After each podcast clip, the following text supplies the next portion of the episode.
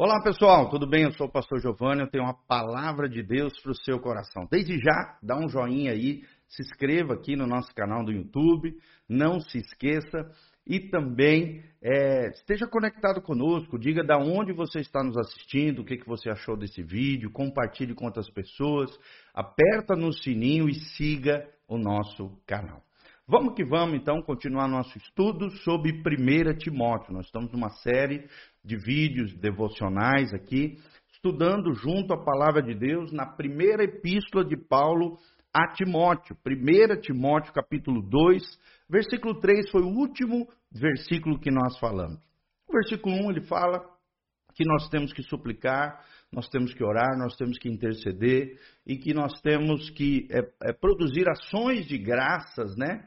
Em favor de todos os homens. No versículo 2 ele diz que nós temos que orar também pelos nossos reis, pelos nossos governantes, a fim de que tenhamos paz e tranquilidade, uma vida quieta, e vivemos, vivendo sempre com piedade e honestidade. Por quê? Porque isto é bom e agradável diante de Deus, o nosso Salvador. Versículo 1, versículo 2, versículo 3 do segundo capítulo de é, 1 Timóteo. E agora nós vamos adentrar no versículo 4, que o texto sagrado nos diz aqui: que quer que todos os homens sejam salvos e venham ao conhecimento da verdade. Olha só, querido, a Bíblia está dizendo que Deus não quer que nenhum se perca.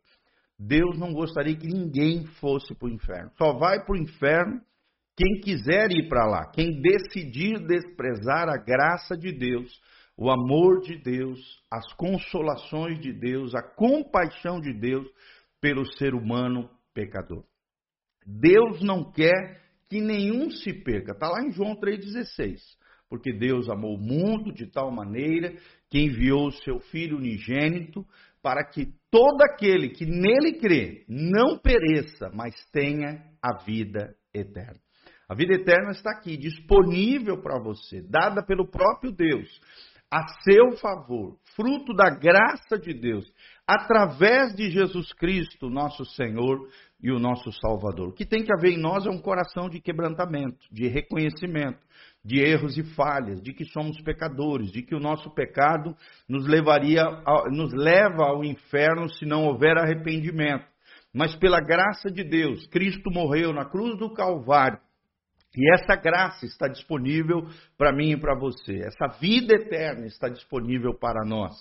A fim de que, se com a nossa boca nós confessarmos que Jesus Cristo é o Senhor e cremos com o nosso coração que Jesus ressuscitou dentre os mortos, a Bíblia diz em Romanos 10, 9, nós seremos salvos. Então lembre-se disso. Deus quer que todos os homens sejam salvos.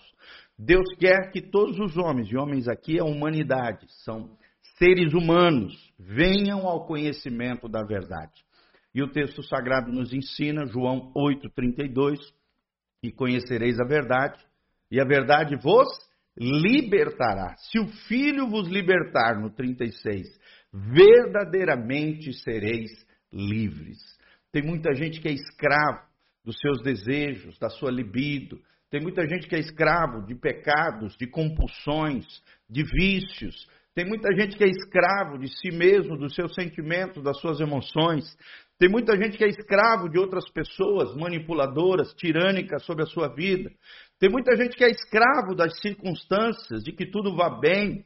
Tem muita gente que é escravo do dinheiro e de todas as coisas, desses prazeres efêmeros, todas essas, essas coisas transitórias que este mundo oferece, mas Deus quer que você conheça a verdade, que a verdade te liberte, que você seja salvo através de Jesus de Nazaré. E aí vem um dos grandes textos da palavra de Deus, 1 Timóteo 2:5. 1 Timóteo 2:5. Olha o que diz o texto sagrado na continuação.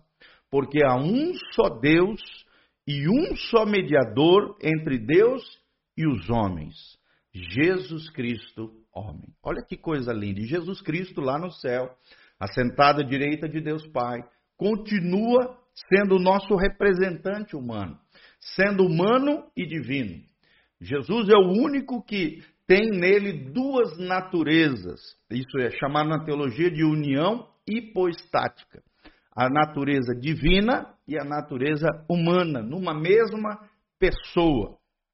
O, o ser humano, né, os cristãos, os discípulos de Jesus, recebem de Cristo uma nova natureza, uma natureza espiritual, mas eles não são seres divinos, somente Jesus é Deus homem. Somente Jesus Cristo é homem e também Deus. O nosso representante, mas também um ser divino que está sentado à direita de Deus Pai. Há um só Deus, e esse Deus tremendo é Deus Pai, Deus Filho e Deus Espírito Santo. Há um só Deus. As três pessoas divinas são plenamente Deus. E cada uma delas é uma pessoa distinta. Mas há um só Deus. É o que diz aqui o texto. Há um, porque há um só Deus e um só mediador entre Deus e os homens, Jesus Cristo, homem. Quantas e quantas pessoas às vezes tentam ser mediadores em, em favor de outras pessoas? Quantas e quantas pessoas têm buscado personagens da história, santos da história da igreja, outros ídolos, né? Sejam prazeres, coisas desse mundo, pessoas, animais, né? Quantas e quantas pessoas têm se ajoelhado, orado, clamado nos lugares errados, nos altares errados, diante de pessoas, diante de animais, diante de coisas que esse mundo oferece. Quantas e quantas pessoas colocam o seu coração num objeto religioso, num artigo esotérico, místico, atribuindo a eles poderes divinos, poderes sobrenaturais.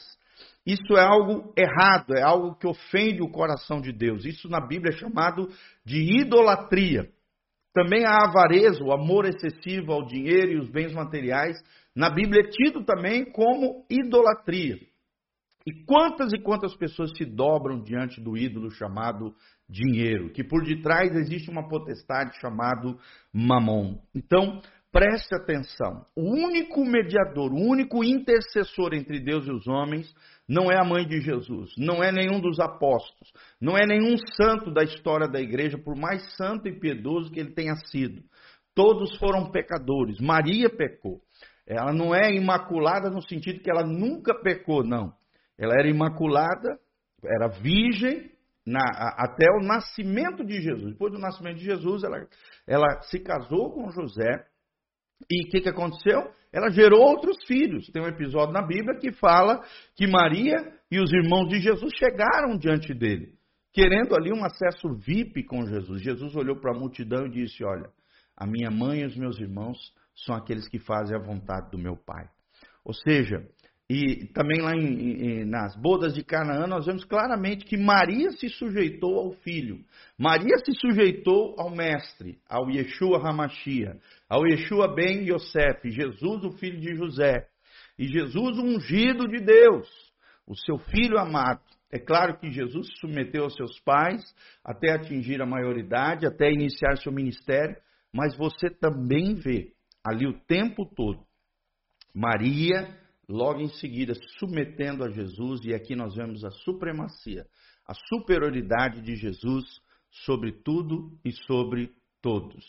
E nós louvamos a Deus por isso, por termos um só mediador, um só sacerdote, um advogado fiel, um homem leal a mim e a você, que intercede por nós à direita de Deus Pai, lá no lar celestial, lá no céu. E aí o 6 diz: O qual se deu a si mesmo em preço de redenção por todos, para servir de testemunho a seu tempo. Ou seja, o próprio Cristo, esse Cristo que é Deus e homem, aquele que é o único mediador entre Deus e os homens, aquele que é o único Deus verdadeiro, ele se deu a si mesmo, ele se ofertou na cruz do Calvário, no altar da cruz.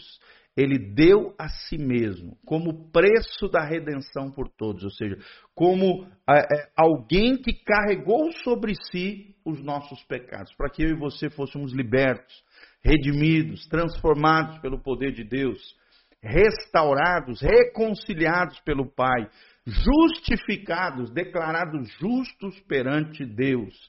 Toda essa redenção só foi possível porque o próprio Filho de Deus, Jesus, o homem, o Deus homem, o único mediador entre Deus e os homens, e o único Deus verdadeiro, se deu a si mesmo, se ofertou como um sacrifício vivo, santo, agradável, imaculado.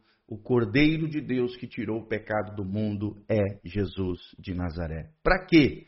O texto continua dizendo, no versículo 6, a parte B diz: para servir de testemunho a seu tempo.